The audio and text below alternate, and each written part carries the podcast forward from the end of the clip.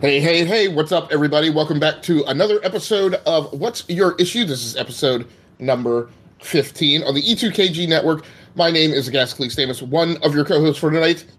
Seated to my left, virtually speaking, is Yeah. the other co host for this evening, Mr. Stephen Laura. How are you doing, Stephen? I'm great. Good, good, good. It is a Monday. It is a balmy 17 flipping degrees here, predicted to go down to four degrees Fahrenheit later tonight. But it's okay for us because we're sitting here by the campfire about to have a fireside chat about the week in comic books. Excuse me.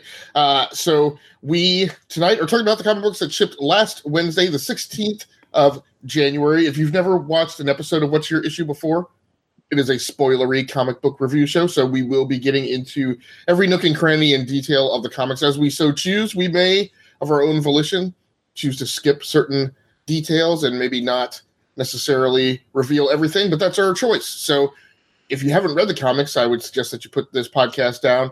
Go read your books because it's only two more days till new comic book day, and then come right back to this here show and sit alongside us as we recant our opinions of the things that we read last week.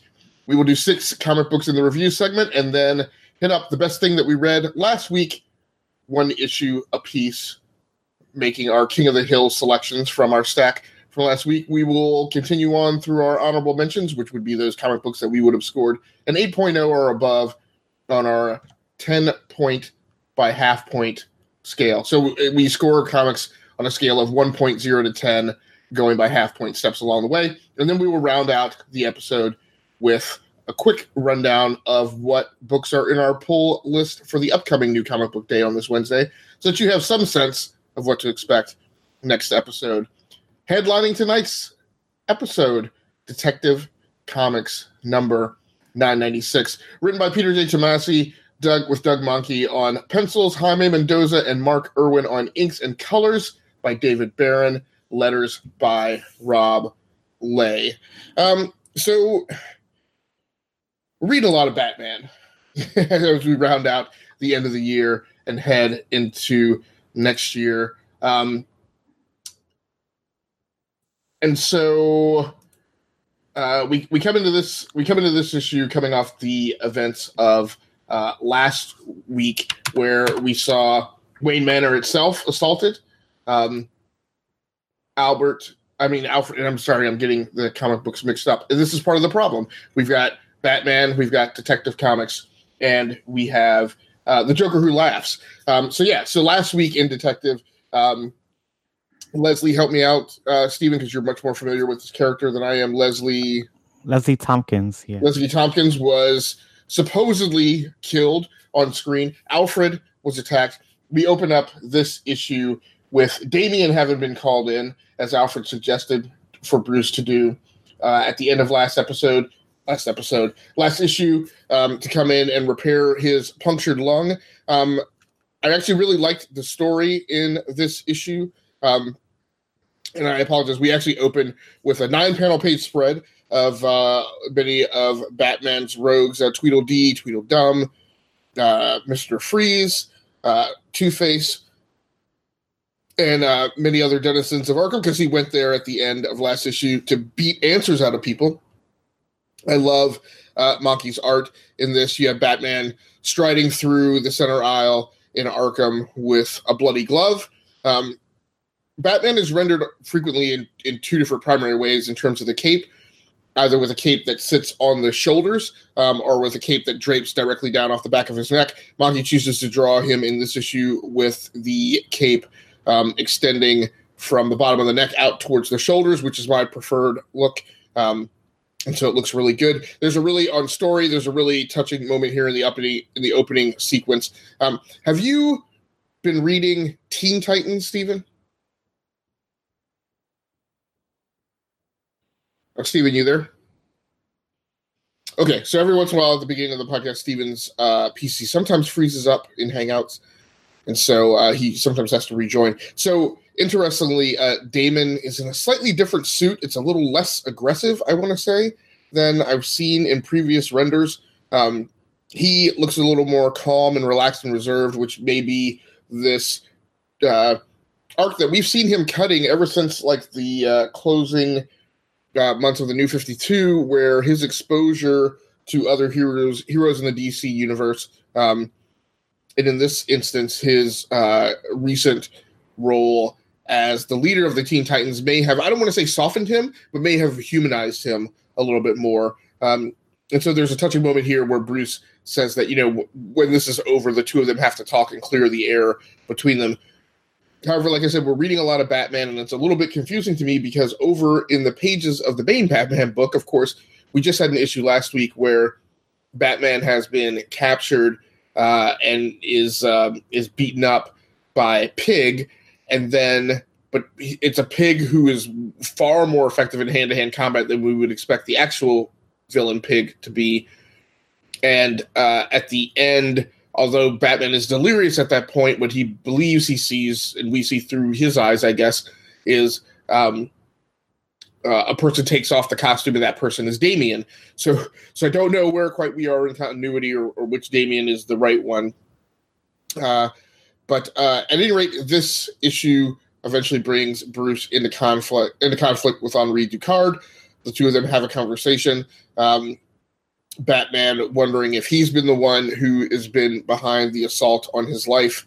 Uh, they're attacked by some monster, which I have never seen before, but uh, a beast which appears to be an aggregation of a lot of uh, Batman's uh, key enemies. Um, and out of this conflict, even though uh, Henri Ducard also apparently dies, Batman comes to the realization that what is going on is that whoever this enemy is, they're systemically going through and removing, taking off the board the people who were involved in the creation or transition, if you will, of Bruce Wayne to Batman. So we we have uh, Leslie Tompkins murdered. We have Alfred. Uh, he attempted to, this thing attempted to murder Alfred. Um, we have the person who taught Bruce Wayne to to hunt and to be a great tracker. Uh, also murdered. Um, we, we get to a point where I have some problems with the art in this, and I had three gigs against it, and uh, only two of them turned out to be valid. Um, and maybe one is still a bit of a storytelling thing. So uh, Bruce takes off for the mountains of uh, China or North Korea, and he's in the snowsuit, which we saw re- rendered recently in the main Batman book.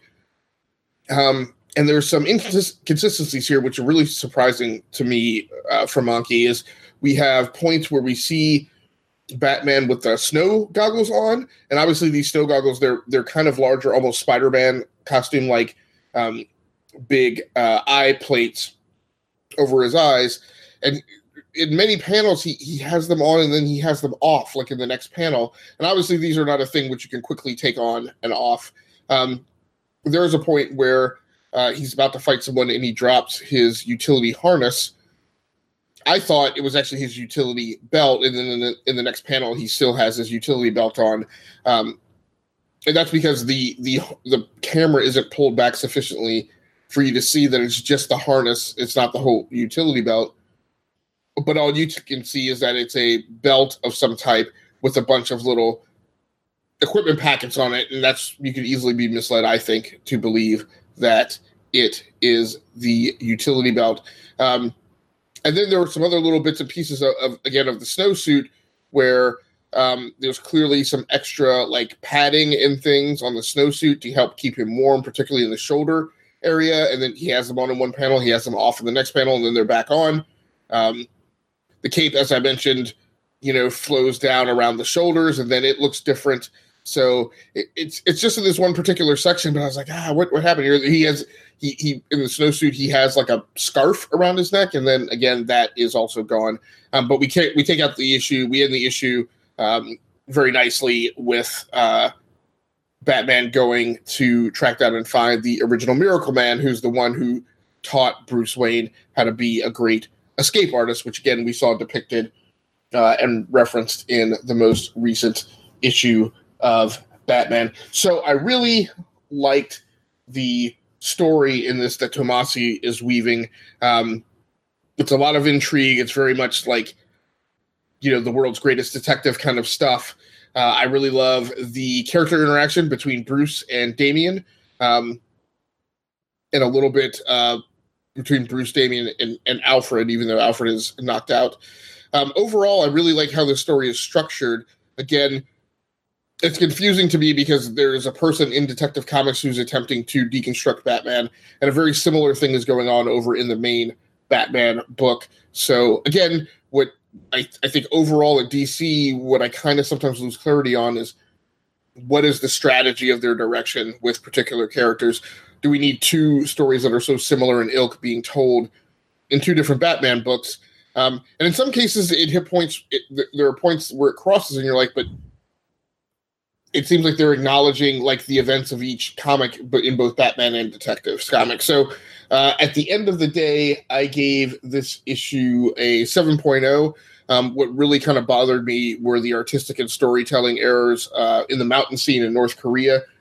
It was a thing where I'm just kind of plowing through the book, really enjoying myself, and then I hit those like three to five pages, and I stop and I flip back and forth, and I'm like, wait, what's going? Like, am, am I seeing things? Did he have this part of the costume on in one? Pe- like, so that was just really kind of jarring and shocked me out of it. Um, by the same token, there's a bit of a friction of effect from not being clear on like what story is being told between the multiple Batman books and and which one um, is the I don't know if you will the core story. Um, it, it, it's a very weird thing to have Peter Tomasi telling a story that is so similar to the story that Tom King is telling over in the Batman book.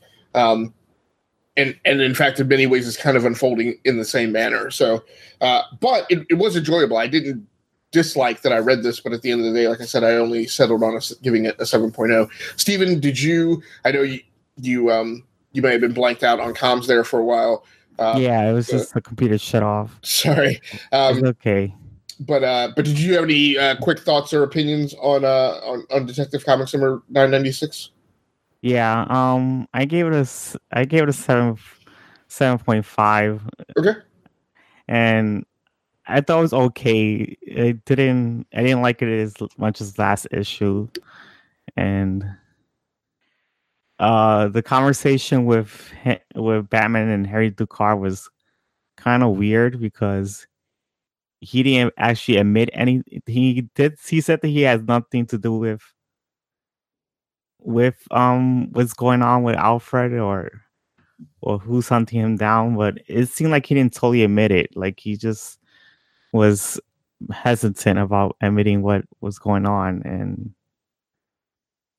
it was just a weird conversation they had there. Didn't that didn't go out so smoothly. And then um batman going to to the sensei that's from i heard some i noticed it's a character from batman the animated series. And uh yeah, it's the first time he's been on the comic books, which I caught that in a news article. And um the conversation was very brief. It wasn't very it wasn't developed. It was kind of rushed at the end. Yeah, it was this book this issue wasn't as ga- engaging as the other one. I don't know. I just didn't enjoy it as much. Yeah, and I, and I think I kind of felt the same way. It was very the, the opening pages I felt were very strong, and then it started to. And, I, and, again, I always love when we get to see like the you know in disguise Bruce Wayne, um, looking completely differently from uh from from the way he looked. And I can't remember who there was a. Well, I guess it's like a Sherlock Holmes shtick, um, is w- what it always reminds me of. Um, but then, uh, like I said, it just kind of I, I don't didn't necessarily fully unravel, but it just didn't the middle game and end game were not as strong, I felt, as the opening. So, uh, so Stephen, can you talk to us about Titans number 33? I'm very interested to hear your opinions on, on this since uh, I also read that comic. Um, yeah, so, where, like, um, all right, it's the first one. I was like looking for it. Um, it's Titans number 33, written by Dan Abnett. Art is by Bruno Redondo.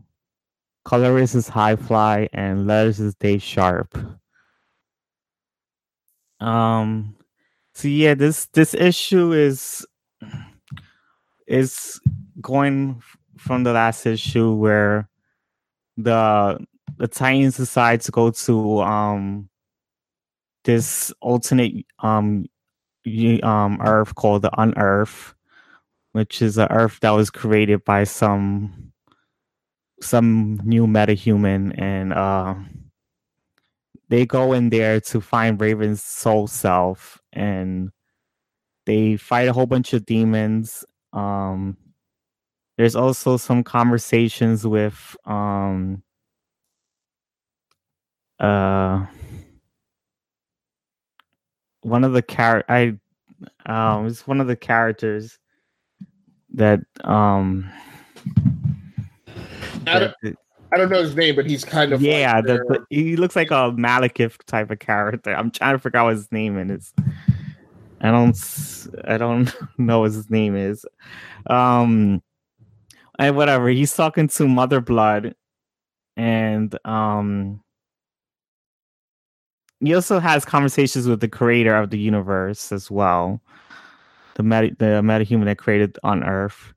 They have some conversations, and there's also uh, like an uh, an apprentice that the the like some woman with a that's like pretty much had a, as a big stature, like a big body build. I forgot her name too, but um, he's talking about how wonderful her character design is, and he didn't even create her, and he's intrigued by her design and wondering where she comes from. They have conversations, and um, after the Titans uh fight the demons, um, they end up fighting. They end up doing uh and yeah, I think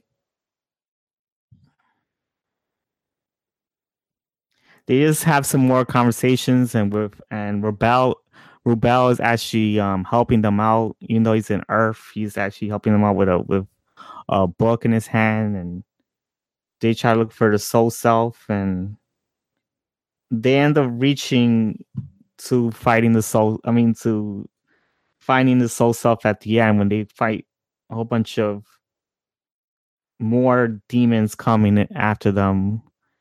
And they end up they end up being knocked down and they find out uh the one of the mysterious women that was with uh the creator of the universe ends up being Raven's soul self actually. And she looks I don't know she looked like she's either mind controlled or possessed it or some type of evil that's on her. So um I gave this issue uh 8.5. I really did enjoy it. It was there was some nice conversations and I did I did like the battle scenes with uh with the Titans fighting the demons. And I did enjoy the the quips that um Kyle Rayner is actually um saying. I actually like the yeah, I I really was talking to their like talking, like talking their language and Beast Boy says uh Kyle Shore is developing bad habits and I thought that was pretty funny what Beast Boy said, but for some reason they didn't find it so funny. but yeah, it was it was the humor was really funny in here, and I really saw it in Kyle Rayner. It was pretty nice to see that, and I don't know the con- the conversations that they had were pretty enjoyable, and it was very fun and entertaining book. So I gave it an eight point five. Yeah. Very cool. So I gave a score that wasn't too far off from yours. I gave it a seven point five. But I did have some specific issues with it, uh, particularly in the opening. Um, for some reason, I'm having a hard time. Uh, so there's a point. Uh, there's a there's a lot of um, uh, dialogue in the opening where uh, Kyle Rayner, you know, asks, "Hey, is this a typical day for you guys?" and and or he says, "Oh, this is really cool," and Beast Boy is like, "Ah, well, this is just an average day for the Teen Titans." I'm like, Kyle Rayner is a member of the Green Lantern Corps. He has been the, the White Lantern, of which there's only ever been and can be only be one, as far as I understand. Like Kyle Rayner has seen plenty of stuff, right? Like I get that maybe Yeah. he's never particularly traveled to this individual dimension, but the notion of him being on the Titans and the Titans treating him like he's the new kid on the block doesn't really ring very true. Yeah, I I. I d- I agree with that part. I just ignored it because it was Yeah. the only flaw I kind of did see in there. Right, right. And then uh Miss Martian's character, um, in, in in addition to just being drawn far more mature than she usually is uh, by this artist, um Abnett has done something where he se- has seemingly kind of aged her and, and kind of pointed her a little bit more in the direction of like a, a J'onn J'onzz, where she is much more focused and kind of hardened. Um, and I don't mind that, but it's weird when like just an issue or two ago she was kind of portrayed as being at the same maturity level as the Titans, and now it's almost like she's her voice is being written so that she would actually be in that role of of of being the Justice League member who's assigned to have oversight of the Titans. Um, so I found that kind of a weird kind of pivot with her character. It's it just seems like two issues ago or over the last few issues she's been written at like the same age as the Titans, and it seems like in this issue she's being written with a slightly older voice, um, and that kind of uh, you know it, it it it took me a little bit uh, off guard.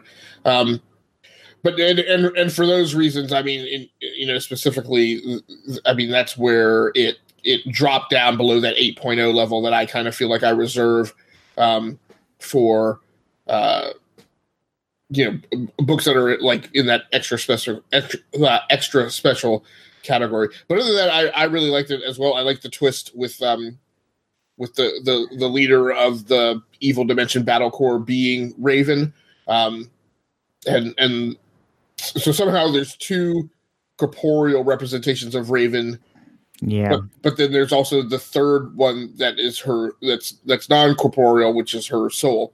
Um, and then yeah, and, then- and then I also I kind of yeah, that like that confused me. That there's one that's locked up, and there's one that's that's leader of those demon things, and then there's Raven. yeah. And I also didn't really like the Donna Troy line about like uh and you know some of the Titans actually called her on it of like oh well now with you know now with Ky- what I, what did she say with now with Kyle Rayner and Miss Martian in the fold like we're you know now we're a powerful team and just like Oh yeah, she kind of slammed com- Steel. completely like dissing and still got offended by that. Yeah, and I mean, I mean, th- that was kind of neat. But I, I, I guess what was confusing about it from a storytelling perspective is we've been, you know, first of all, Miss Martian has been there. It's not like she's a new addition to the team.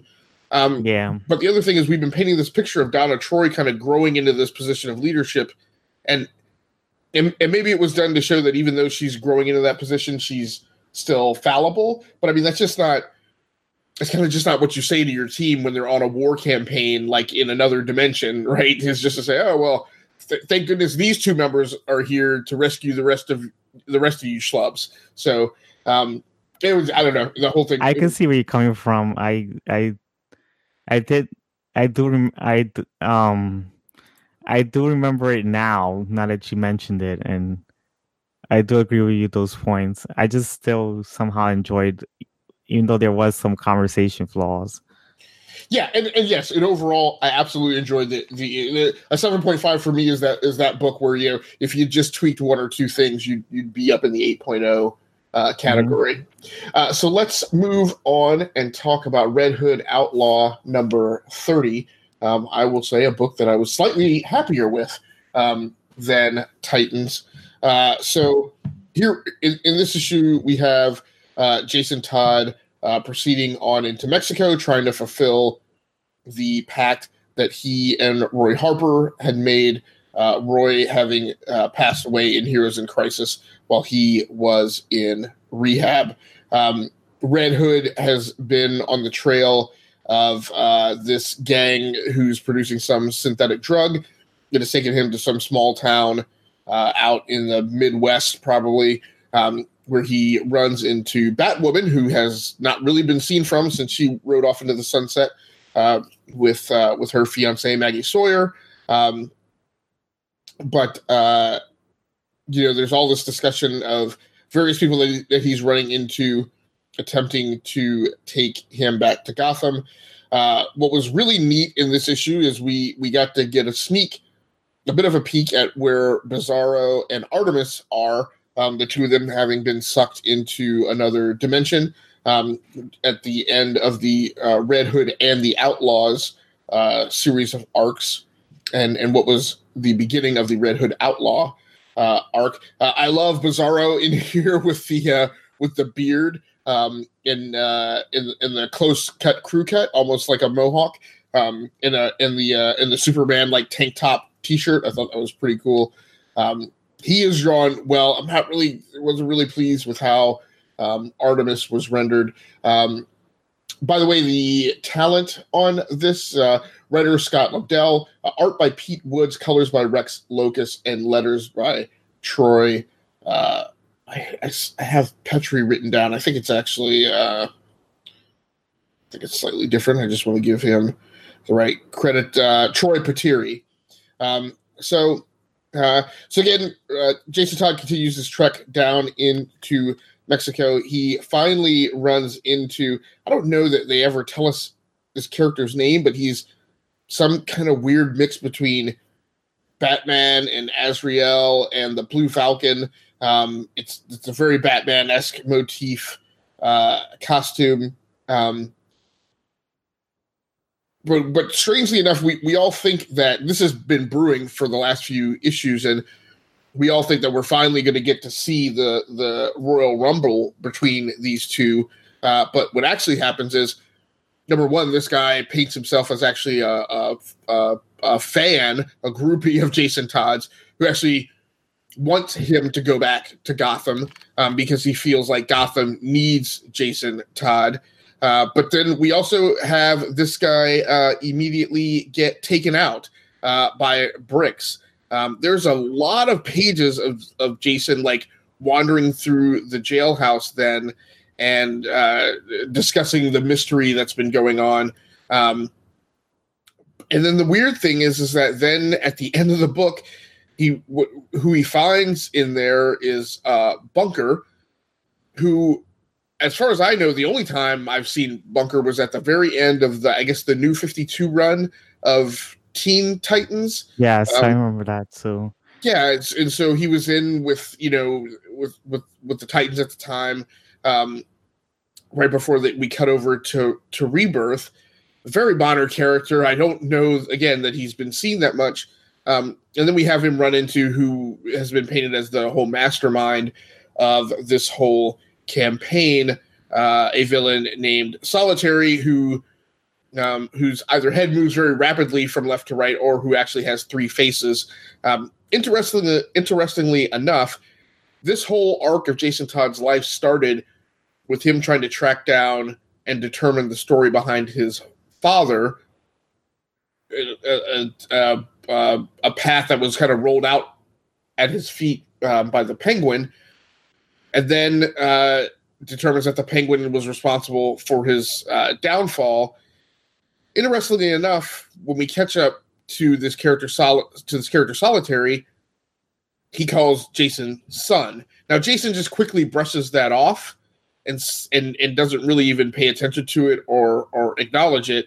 Um, but but I'm wondering if Lobdell is going somewhere with that. It would be very interesting if this were actually Jason Todd's father, who had become this criminal mastermind um, of the underworld, and I'd be curious to see how that impacts Jason and, and, and, how he handles it. So it, it was a very weird book. At this point, though, uh, in my stack, I had read I guess I had read. Um, I guess I guess I hit this about midway through my stack, and other than Black Widow number one, I hadn't really read anything that had really grabbed me. And so, while a large part of this comic is, and also art, art overall this week was not nearly as strong as it was last week. I actually felt like this was a week of like I don't want to say poor art, but uh, but but more problematic art. Um, and uh, and and actually at at this point when I read this comic, at least I was pretty pleased with the work of um, of Pete Woods. So uh, so like I mentioned, I wound up giving this comic uh, an 8.0, um, despite the fact that there's a large passage where he's just wandering through the jail, um, and and we and we leave on a slightly confused note, not really sure exactly where the story is going to head. I was also a little bit disappointed by um, his inter- interaction with this guy who's been tracking him for the last several issues. Again, kind of setting us up to believe that this was going to be the big fight, um, and then the guy again being a proponent of Jason Todd's and also quickly being taken out by a bunch of flying bricks. So, Stephen, did you read this issue? I did. It's just I don't know, but I'm not really liking this series anymore. Um, since it's uh, since um, Artemis and um Bizarro left the book, I've not been enjoying Red Hood and the Outlaws, and I've been contemplating every time it comes out whether I should just pick it up or not. And I did end up pick up this one, and I um I didn't enjoy it that much. I gave it a 6.0. I just I don't I don't like the art from Pete Woods. I think it's very undetailed and kind of sloppy for me. That's just my opinions.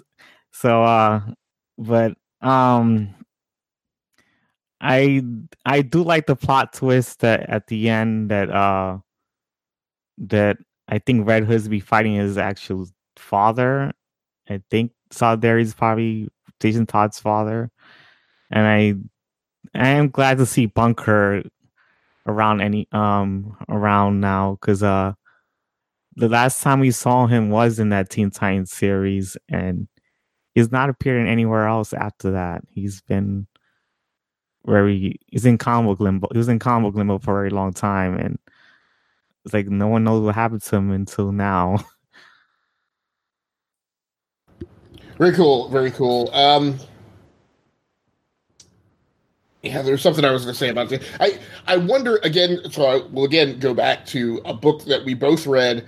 That when I look at it, I, I have different feelings about the book, and, and you have different feelings about the book. But what really comes out of it is is is my question of what is DC Comics doing with this character in their universe? And, uh, and quite honestly, I feel like I'm starting to get the sense like the only mission, right, that the creative team has been given for Jason Todd is just keep him out of Gotham. Right? It's yeah. it seems like there's a there's this thing going on with the sidekicks, and there there's this thing going on with repositioning members of the Batman family, and I kind of feel like it's we don't really care what you guys do. Just write stories that make sure that keeps him out of Gotham. And I'm like, well, at a certain point, that's going to kind of hamstring the creative team from maybe doing things that they want to do, uh, and we're going to wind up getting some kind of contrived content. But I mean, it is what it is. Uh, so let's move out of the big two. Interestingly enough, we are not talking about any Marvel books, uh, at least in the review segment this week. Um, everything from here on out is all tier tier two and tier three publishers and below. So why don't we start off that part of the review segment by you talking to us about Shadow Man number eleven? Now this is the is this the final issue? Yeah, a final issue of the series. Um, I do want to give a shout out to uh, Greg Kaczman. Is a guy I've been friends with for a long time. He's working for Valiant now as a marketing director and I'm happy for him to get the job there. Um, I just um the I'm gonna talk about Shadow Eleven is it is from Valiant. It's written by Andy Andy Diggle, um, Ronaldo Guedes, and Eric Battle was they're both there's two artists in this book. Ronaldo Guedes and Eric Battle. Um, the colorist is Ulises um Arreola and the letter is um, Simon Bowland.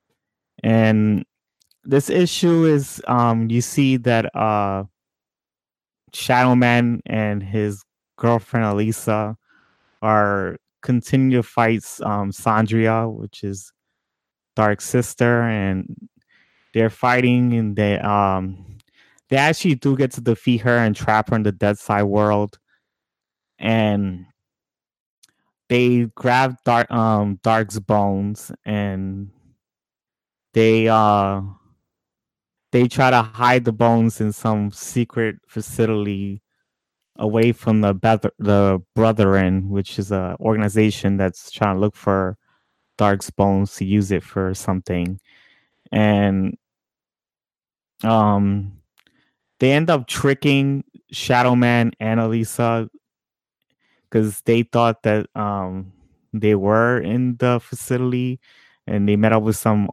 some man that that could protect the Dark's bones and they find out that they weren't. It was just a trick from the brother brethren to try to get the dark bones, and uh, they Shadow Man is ends up fighting um Dark Bones. He he gets out of Dead Side, and uh, he ends up fighting the um brethren. But for some reason, the fight cuts off. He, the fight doesn't even finish in the book, and it just jumps forward to Baron Samedi talking to uh, Shadow Man, talk about how he helped them escape or something, and he Shadow Man was thankful for that, and he's wondering why he helped them, and Baron Samedi doesn't even answer the question and just ends the book right there. Um, I don't know, but I gave this book a like a 5.0 because it just bothers me that they didn't even finish the story in here. It's just you see him f- gonna get ready to fight the villain and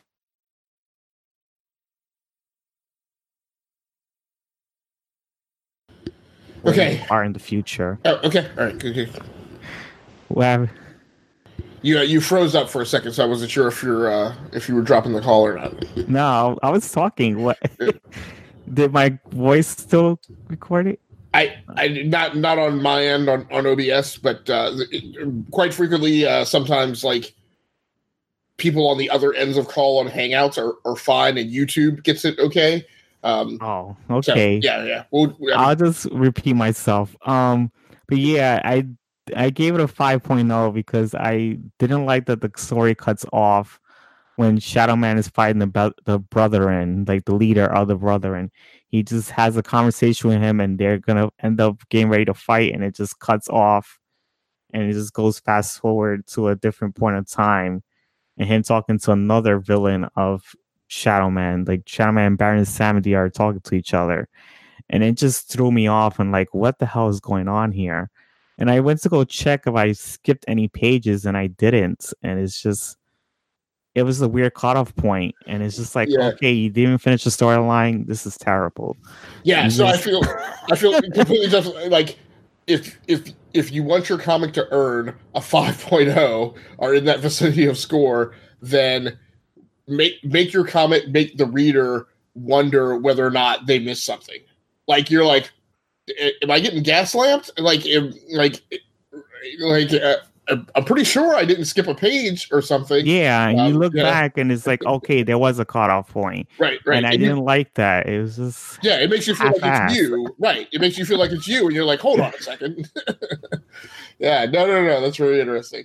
So, uh, okay. So, Valiant not necessarily hitting it out of the park in recent months, which is really weird with their whole like movie deal and everything. That they're, they're I mean, I remember a couple years ago, that like Valiant was was it was great back hitting on all four cylinders, and- right? Yeah. yeah and now it's just it was just falling apart and i was hoping that because they said they're gonna come with a new relaunch with a whole bunch of books like Punk Mambo and um tony harda and some they got relaunch um what is this Man, Man of War.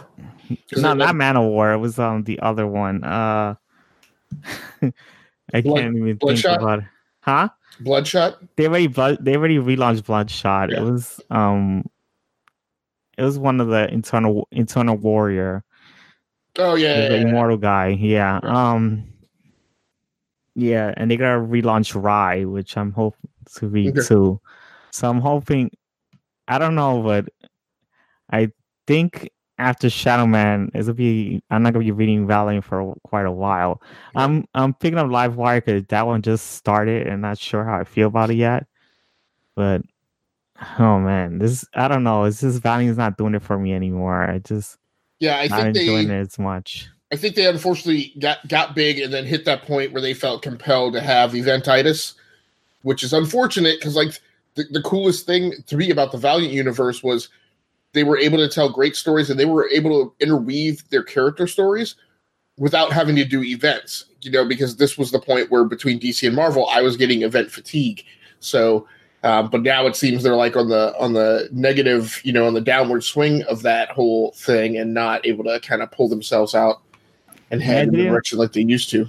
I didn't like the Shadow Man was fighting Sandra um because they had a good relationship in previous books and it just seems weird that they didn't have a great relationship in this one and I think he could have told her that someone is after the dark bones when you gotta hide them but for some reason they didn't he didn't tell her anything about that and they just started arguing it's just the conversations didn't flow right it was kind of out of character for me Right, right. So let's uh, step over and start talking about Teenage Mutant Ninja Turtle Shredder in Hell number one. How did you enjoy that one, Steven? I enjoy this very much. I like this this one more than the other two.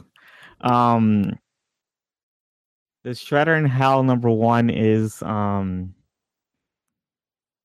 is is from IDW. Is um written um the the is written um by Mateus Santolouco. Apparently he's also the artist and the colorist for this book as well and there's another colorist. There's apparently two colorists. Is um is yeah, Mar- Matt Mateus Santolouco and Marcelo Costa, and the letters is Shawn Lee. That's about it. Um, so yeah, Shredder Shredder in Hell is about Shredder is in hell. He's apparently being resurrected by uh I think um what is it? Uh Kitsune is actually trying to resurrect him. I think she wants to use him to fight Splinter for the Foot Clan, but he doesn't he doesn't get resurrected real quickly. He's still stuck in hell. And um he um meets up with um his actual like original like um version of himself that was before he got reincarnated. It was like the his original um persona because apparently in this universe reincarnation exists. And um before he got reincarnated his previous um persona is, was fighting him. And after he he's fighting him all of a sudden he sees um splinter and splinter talks to him and he Splinter is trying to um i don't know i noticed that splinter is trying to um make him into a good person and he's he's trying to like tell him that you were controlled by the dragon god you need to stop this and forget about what the dragon god wants stop trying to be uh because if you go on the path of the dragon god you're gonna want to end the world and that's what you really don't want to do. He's trying to convince him to go on the other side i've noticed. And he refuses and um all of a sudden uh splinter turns into an actual like mouse thing and he uh goes with um shredder. He first talks his wife and and he mentions that he still loves um i think Spencer's wife but he doesn't see her. And uh so spencer decides to turn into a little mouse and he goes on shredder's shoulder and they fight some more um like sh- um foot clan demons. And all of a sudden they have they end up running into like some evil demon versions of um the ninja turtles and that's where it cuts off um i give this a 9.0 because i really did like the art it was pretty interesting and the storytelling was pre- was pretty good. I liked the conversations with Shredder and Spl- um, Splinter. They had a very interesting conversation. I I thought that was interesting that this whole entire time that uh reason why Shredder acts so bad, um, kind of evil is because he's he's apparently he's influenced by the dragon god, which I didn't know about. I thought that was pretty interesting, and I would like to know learn more about the dragon god and see why Kitsune because Kitsune does mention it, and apparently that's her father, the dragon god, and I want to know why is this dragon god influencing Kitsune and Shredder into um taking over the world and destroying everything that's on there. So I want to see what happens and see if Shredder actually gets resurrected. Very cool. Very interesting. Um, so, Oh, I oh, didn't- sorry. yeah, sorry, I-. I didn't give a score. I Yeah, I sorry. gave it a 9.0. Oh, wow. That's Okay. a- yeah. Wow. Okay. Well, I'll, I will come back to that. Um, so, uh, the final book in the reviews segment is uh, Albert Einstein Time Master number four by Action Lab Hmm. Entertainment. So, um, as you would expect, this uh, has a little bit of a um, League of, of Extraordinary Gentlemen kind of feel to it. It's a uh, period piece, but revisionist history where um, the supposition is that Albert Einstein uh, is the member of uh, of a core of time traveling. I don't know what you want to call them, supervisors or overseers, and his job is to make sure that things unfold in the timeline correctly. Um, one of the things that's presented in this is that the Germans um, in the future are uh, very close to um, to being able to do a nuclear bomb, um, and so uh, what apparently the Council of Time Lords or whatever it's called uh, charged Albert to do was to catch this uh, German officer before he could get back with some critical components of the things that the uh, that the villains need. Um, so this is normally the kind of thing that's a little bit kind of right up my alley. So uh, I love period pieces. I love um, kind of telling histories where we kind of go through and like dork with one thing in the timeline. Um, but this book I felt was really uh, rough. So, and I know Action Labs Entertainment is a really small outfit, um, but I mean, I really the the art style is very much uh, in the style of a 1970s comic. I feel like, um, and it didn't just didn't really appeal to me. Um, there's a lot of cartooniness in this, and maybe um, uh, maybe th- there there has to be, but um, I found it really difficult to find myself um, attached to any um, of of the art as it was rendered um, with the characters. Uh, so, so like I said, um, the book just kind of sort of has problems in kind of its antiquated approach, which I, I guess is a stylistic choice and a thing that they're trying to uh, invoke. But I just felt like um, I just wasn't as interested uh, in the story. And the big thing, I guess, the really big problem I have with the whole thing is that um, you know you have you have the notion of Albert Einstein um, and and some other bits and pieces, and it. It, it, it doesn't feel smart. It feels just like there was a, and there's a ton of pop culture references in this as well. Um, I don't feel like the Albert Einstein they portray is the Albert Einstein that was written in history. He he's much more so of a MacGyver, um, which is fine. But I'm like, that's that's not what Albert Einstein should be, right? Albert Einstein should be presented as one of the foremost minds in physics, um, and that's what he should be bringing to bear. Um, in this, it's it, it's just written to feel a little too much like a Robert Downey Jr. Um, uh, a Sherlock Holmes kind of riff. Uh, and so, uh, at, so at the end of the day, I wound up giving this book a a, uh, a 4.0 out of 10 um, and it wasn't necessarily bad it just didn't capitalize on anything, and it felt like it just traded on the Albert Einstein name um, and and and the shtick of the plot uh, to make readers feel like it was coming off good. Uh, but I, it, it, to me, it came off decidedly kind of very flat, uh, unfortunately. So, um, so that is going to do it for us for the reviews segment. Stephen, did you have any questions or anything else that you were going to bring up about any of the books that we talked about in review? Um, I just thought that was funny when you mentioned that Albert Einstein was acting like Tony Stark. As like it doesn't work. I mean, Robert well, Downey Jr. Yeah, well, not not Tony Stark. I was I meant, I meant to say Robert Downey Jr. and Sherlock Holmes. It, it feels. oh yeah, you did say that. I just I meant I said Tony Stark by accident. Yeah. yeah. No, I was I was definitely uh, uh, rambling and, and, trying to hold on to uh, fighting through the vestiges of a wave of sleep. So I could have very well have said Tony Stark. Um, but yeah, it just it feels like it's a Sunday afternoon, like it's a Sunday morning newspaper comic strip. Um, and and and maybe that's the effect that they were going for. I just it didn't feel like it really came off no. very well.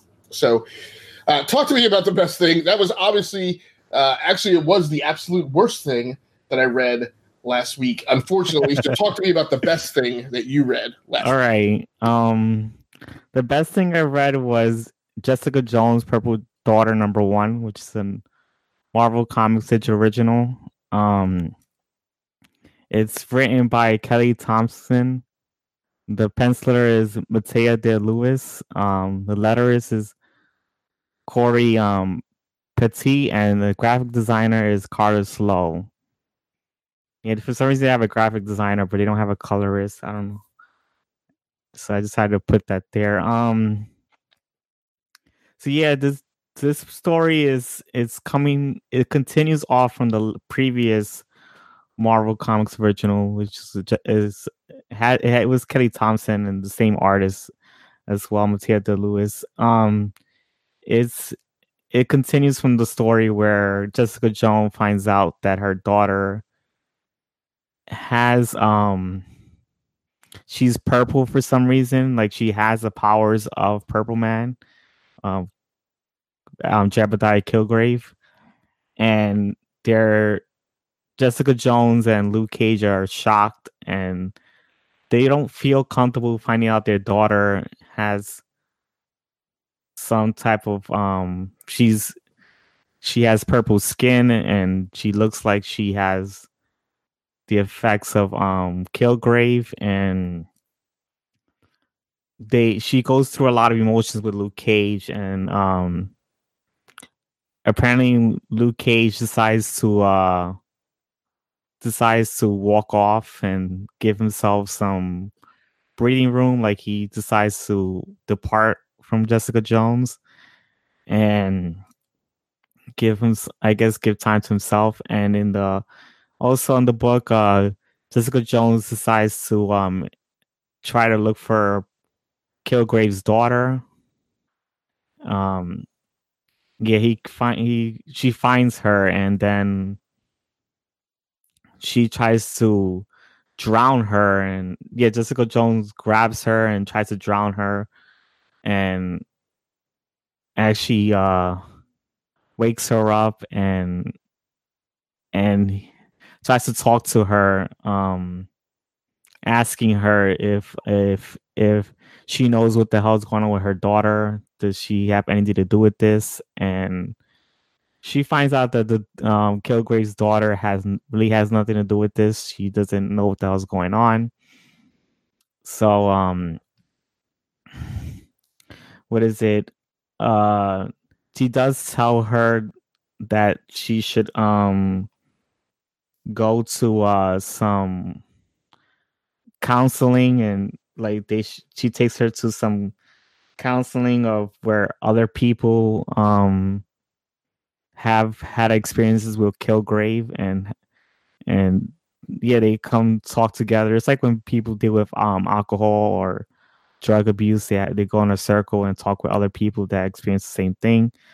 So she takes her to that place and uh they talk about dealing with the experiences they had with Killgrave and how it affected them and for some reason Jessica Jones doesn't feel so good talking about it. and she noticed that there's one person in there that's she said that is fake, that she doesn't she's not telling the truth, that she's lying, that she had any experiences with with Kilgrave and they have an argument and she gets Jessica Jones ends up getting kicked out and Jessica Jones ends up talking to she ends up um walking off and she ends up seeing the girl in the in the alley and she tries to run after her and tries to um argue with her a little bit more and I think Jessica Jones decided to not argue with her anymore because it just didn't help. And um and Jessica Jones ends up talk going to a bar and talk with Captain Marvel, Carol Danvers, and they have a conversation and then and then they see a, a news report on TV talk about that the person that Jessica Jones just spoke to in the counseling center had just killed herself. She had committed suicide, like jumping off the building.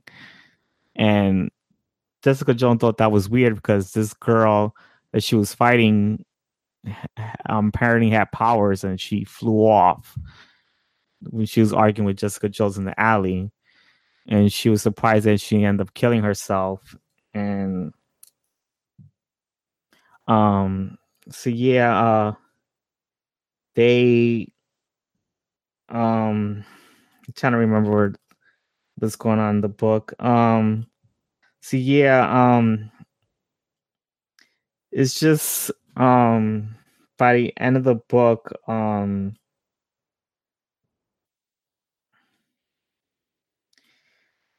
um but the book does cut off eventually after Jessica Jones finds out about the the news report about the girl committing suicide. Um, it cuts off to like the purple children talking to some mysterious figure. They don't show the person who who who they're talking to, and it's continue is is to be continued. Cuts off there.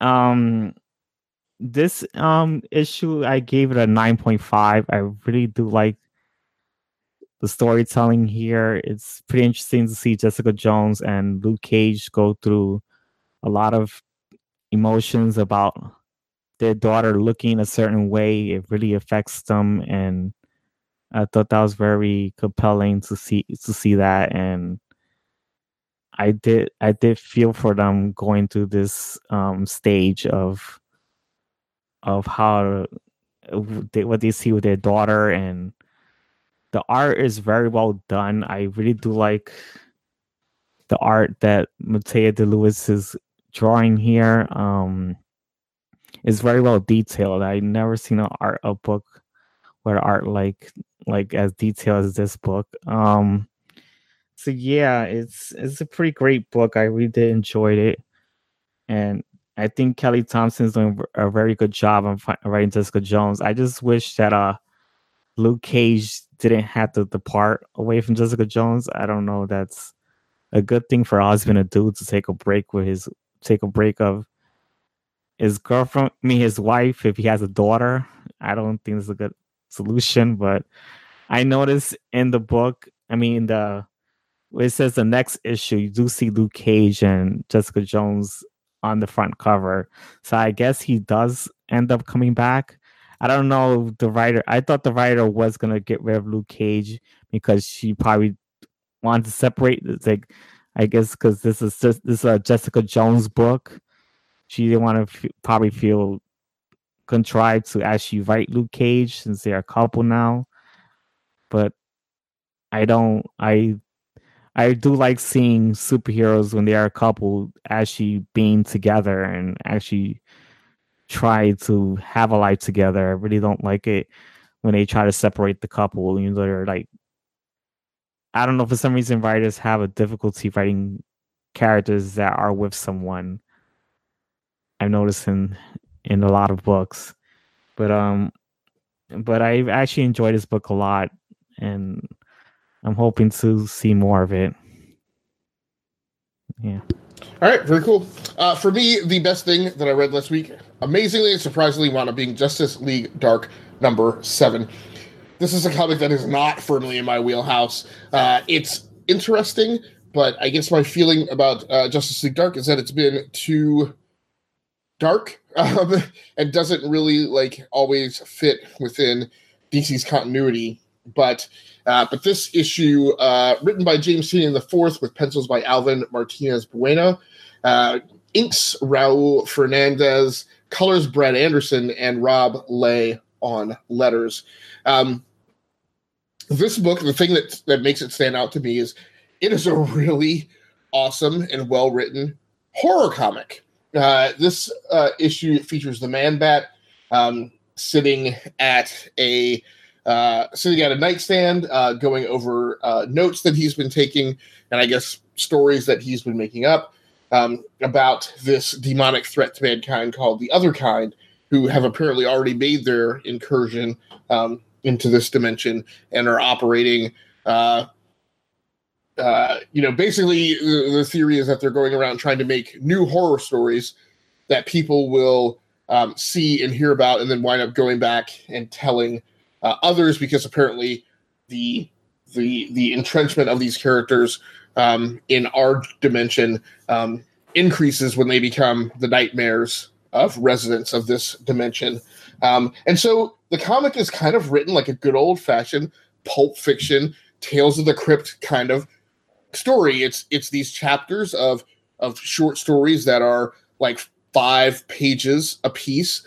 Um, and there's uh, oh, I think only in the last one are actually any members of the Justice League there. It was awesome to get to see the uh, to see uh, the Agents of Shade, um, so led by Frankenstein, um, which uh, the the small amount of them that I've read, I think it's a pretty awesome concept, and those characters come off really well. Um, but uh, uh, they, you know, they, so um, so yeah, so it was very it was very cool seeing them. Um, it's absolutely amazing art.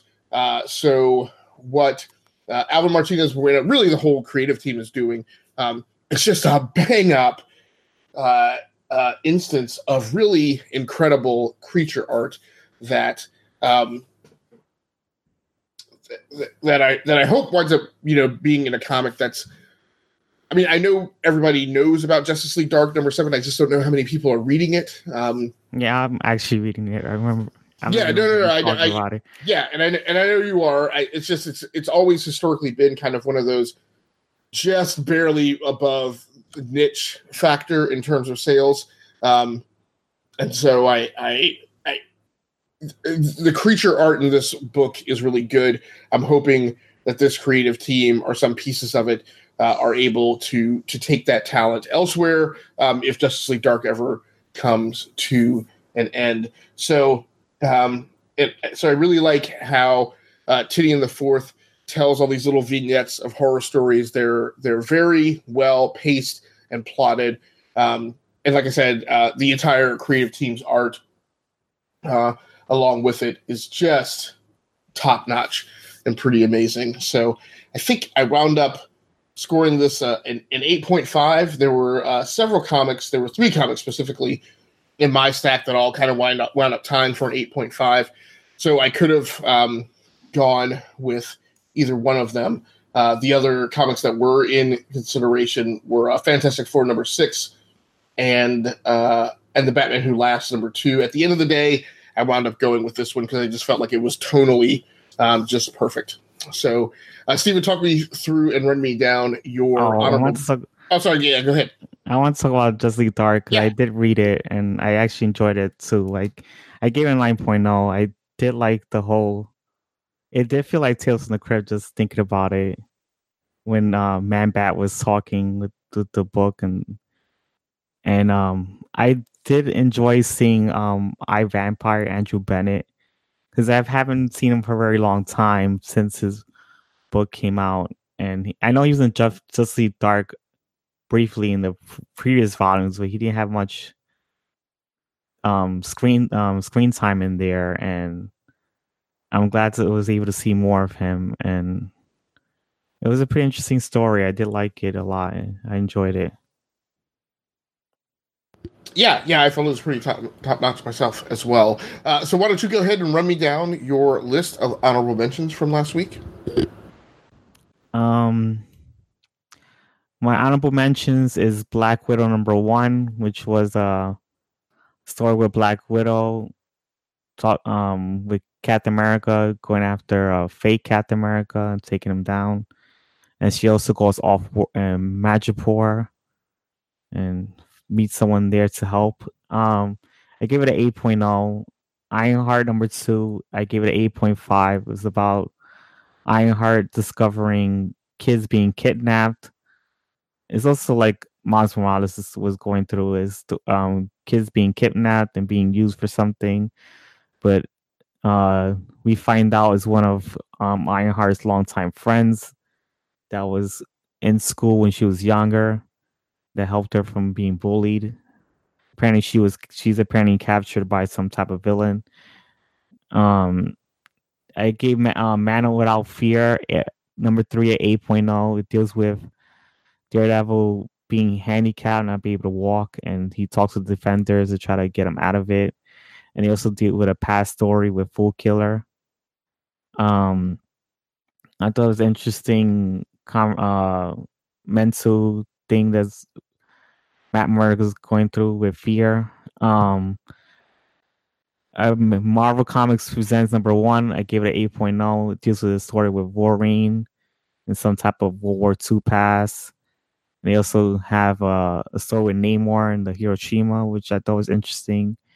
They also have a Captain America story with a little girl and her and riding up her motorcycle and trying to convince the mother to in, appreciate that her daughter's into that stuff. Um, I gave Electric Wars number three at 8.0. It was uh, a story about the, the tournaments. They have races of people fighting for each other to keep the people the races alive. I thought some interesting to learn about the characters and learn about the the leader that's controlling the gladiator warriors. Um, I gave Hawkman number eight uh, 8.5. I really did want to talk about this issue, but I didn't get to because I wanted to talk about Shadow Man. This is the final issue. If I didn't had to talk about Shadow Man when I talked about this one. It deals with Hawkman um, talking to his Kryptonian self and seeing what he experienced in Krypton. I give it an 8.5. Um, House of Whispers number five. I forgot. I noticed I forgot to put the numbers in there. Uh, Yes, House of Whispers number five. Um, I gave it an 8.0. It deals with uh the kids being captured by some demon and uh apparently one of the whispers fight it off and uh I noticed that yeah, I just I I'm trying to remember story, but I don't remember fully. Uh I gave it an 8.0. I actually enjoyed it. Um, Scooby Apocalypse, I gave a 8.5. Apparently, I forgot to put the issue number there, but it does deal with uh, um, apparently Freddy is back alive, and it deals with uh, um, Velma's brother, and they they find out that they've been working with a lot of ways to cure the zombie virus and try to move forward. I thought that was interesting. Uh, Supergirl number 26, I gave it an 8.5 as well. You see her fighting uh, some type of Nazi person that wants to experiment her, and she tries to escape, and now she has to fight the soldier, one of the generals that's there. Um, I, the Flash number 62, I gave it an 8.0. It deals with Flash means Psyche, which is a guy from the Sage Force we get to learn about him. I thought that was interesting, and apparently he was working for somebody else. We find out, and it was a I was thought it was a pretty interesting book. Um, that's about it. All right, cool. Uh, one thing that I wanted to mention that I didn't uh, get to mention is, and I can't remember who. Uh, who did you say? Uh, uh, so Kelly Thompson, you mentioned, was the writer on Jessica Jones. She's also the writer who's uh, captaining uh, Captain um, Marvel uh, in her new Yeah. as well. Um, Oh, I just, I just, um, a Scooby called Apocalypse number thirty-three. I just wanted to mention. All right, go ahead. okay, uh, and for my honorable mentions, uh, I also scored Black Widow number one in 8.0. Um, and so that made the honorable mentions list. We talked about Red Hood Outlaw number 30. That was a comic that I scored an 8.0 as well. Uh, Fantastic Four number six, being written by Dan Slott, joined this month on art by Aaron Kuder, who uh, I knew predominantly from his run on uh, on Action Comics. Yeah, Action Comics. I was going to mention that. Yeah, no, yeah, I thought he was he was part of that Greg Pak run, um, and I thought he was pretty awesome. Um, yeah, I did like his art there. Yep, and a pretty amazing cover by Esad Ribic. Uh, so Fantastic Four number six, I scored an eight point five, and it was definitely strongly in the running to be my best thing that I read this week. Uh, and finally, the Batman Who Laughs number two by eight point five, the other comic that was in the running to be declared the best thing that I read this week uh, by Scott Snyder, Jock, and David Baron. Let's go ahead and move along and start running down our pulls for next week. It is a pretty lengthy list, and we are uh, trying to push on to get out of here. So, um, Batman number 63, Immortal, Immortal Hulk number 12, Justice League number 16, Star Wars number 60, Superior Spider Man number 2. I'm very much looking forward to. Uh, I am going to take a trip through Antarctic Press, a uh, third or fourth tier publisher, um, and check out some of their comics. Punchline number three and William the Last number four. Uh, replacing, unfortunately, in my opinion, we'll maybe reserve some of that judgment until I actually read the comic, but replacing a series that has always been a big favorite of mine, Spectacular Spider Man, is Friendly Neighborhood Spider Man. Uh, next week, we will see issue number two, and I will be picking that up in my stack. Uh, and Uncanny X Men Annual number one, Shazam number two, Sideways number 12, Guardians of the Galaxy number one, and Lucifer number four. Steven, what are you going to be pulling next week? Um, I'm gonna be pulling Star Wars number sixty, Justice League number sixteen, um, Outcast number thirty-eight, Uncanny X-Men Annual number one, Shazam number two, Guardians of the Galaxy number one, Teenage Mutant Ninja Turtles number ninety, Friendly Neighborhood Spider-Man number two, Superior Spider-Man number two, Sideways number twelve, Man Without Fear number four, um, Pearl number six, Lucifer number four, Freedom Fires number two, The Curse of Brimstone Annual number one, cover number five, um, Naomi number one, which is a Wonder Comics book, a new character for Bendis, um, American Carnage number three, uh, Crypts of Shadows number one, which is uh one of Marvel's old books that they apparently relaunched, is a one shot and Livewire number two from Valiant, Teen Titans Gold number 32, and another Marvel book that Marvel is doing one shots of is War is Hell number one. That's about it.